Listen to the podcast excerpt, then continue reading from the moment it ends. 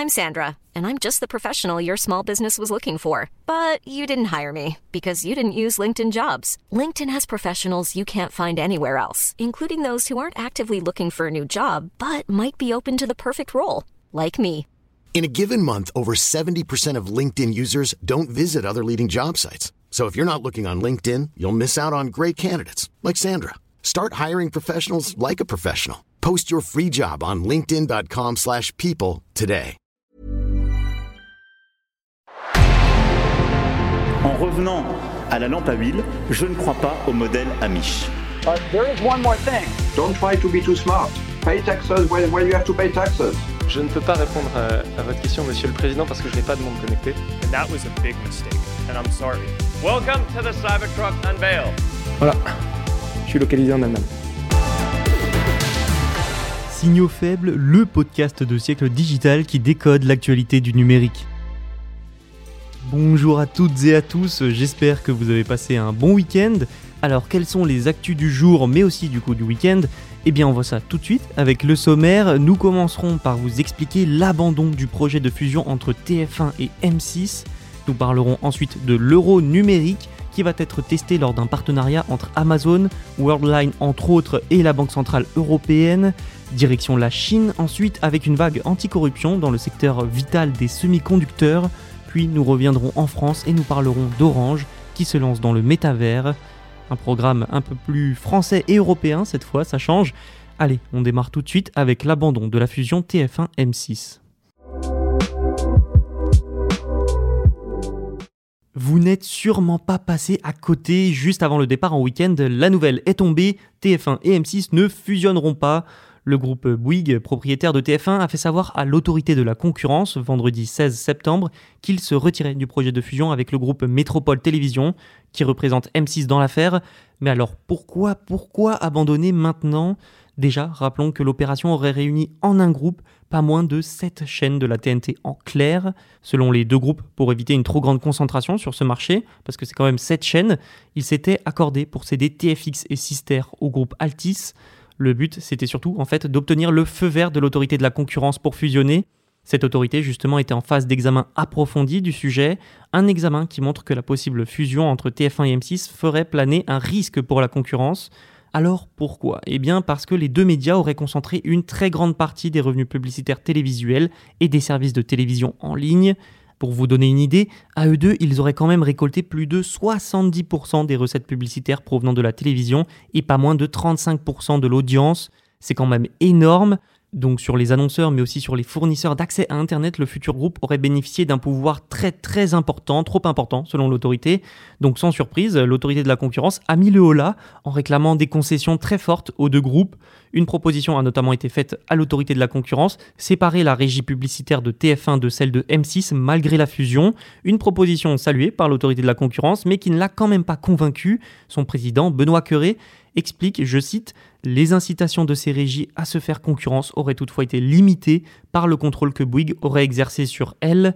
Voilà pourquoi, devant toutes ces difficultés, le groupe Bouygues a décidé finalement de se retirer. Il estime, je cite, que le projet ne présentait plus aucune logique industrielle.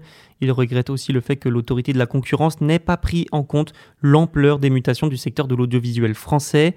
L'objectif de faire émerger un concurrent de poids aux plateformes de streaming américaines ne sera donc pas atteint de sitôt pour les deux groupes. Parlons maintenant de l'euro numérique. Oui, oui, numérique. La BCE, la Banque Centrale Européenne, travaille sur une MNBC, une monnaie numérique de banque centrale. Ça fait beaucoup d'acronymes. Et elle a choisi cinq organisations pour l'aider à développer des interfaces utilisateurs pour un possible donc euro numérique. Et parmi ces organisations, il y a la première entreprise de e-commerce au monde, Amazon, ainsi que l'European Payments Initiative, un groupe de 31 banques et établissements de crédit. Au total, il y avait quand même 54 candidats. Parmi les sélectionnés, je pourrais aussi citer la plateforme de paiement française Worldline et la banque italienne Nexi.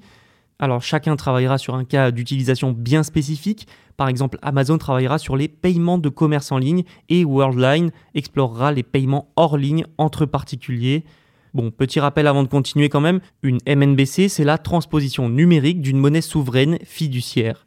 Une telle monnaie, ça permet par exemple de faciliter les grosses transactions entre des entreprises de pays différents.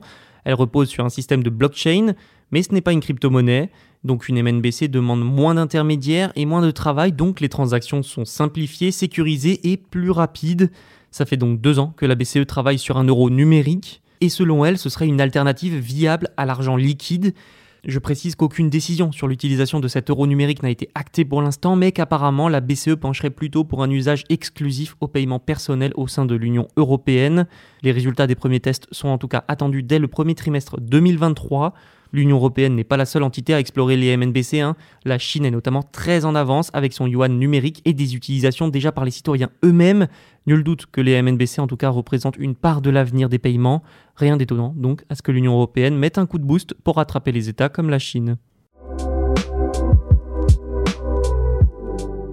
Parlons maintenant pour changer de semi-conducteurs. En Chine, une vague anticorruption a été lancée dans le secteur des semi-conducteurs un secteur extrêmement stratégique, stratégique parce que ces puces sont présentes partout, je le répète souvent, mais les consoles de jeux, vos voitures, vos smartphones, vos frigos connectés, tous ont besoin de semi-conducteurs pour fonctionner. Les semi-conducteurs sont aussi utilisés dans des domaines tels que l'armement et l'intelligence artificielle. Et c'est aussi un secteur très stratégique parce que la Chine cherche à s'imposer dans ce secteur et à devenir autonome face aux Américains et aux Taïwanais essentiellement. Donc la situation est très tendue. D'autant plus que pour ralentir les progrès chinois, les Américains prennent de plus en plus de restrictions et de sanctions sur les semi-conducteurs. Bref, ce secteur est central pour la Chine qui multiplie d'ailleurs les investissements.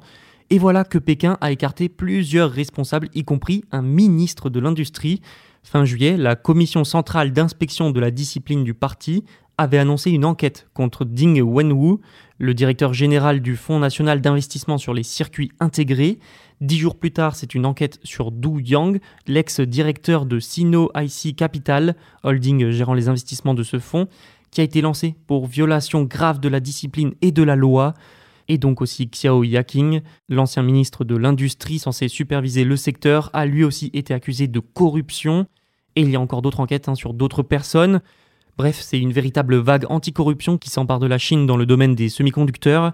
Et il faut dire que les enjeux sont très forts pour le pays. Première productrice de puces au monde, la Chine reste dépendante de l'import des semi-conducteurs les plus élaborés. Et les effets positifs de la politique chinoise dans ce secteur se font désirer. En 2026, la Chine pourrait produire 21,2% de sa consommation de puces, loin, très loin quand même hein, de son objectif de 40% en 2025. L'autonomie donc devra attendre pour la Chine mais cette dernière fait quand même des progrès malgré la corruption et les sanctions américaines, comme le prouve d'ailleurs sa plus grande entreprise en la matière, Semiconductor Manufacturing International Corporation, qui a réussi à produire des puces pour le minage de Bitcoin gravées à 7 nanomètres, pas très loin de ce que font les leaders TSMC et Samsung.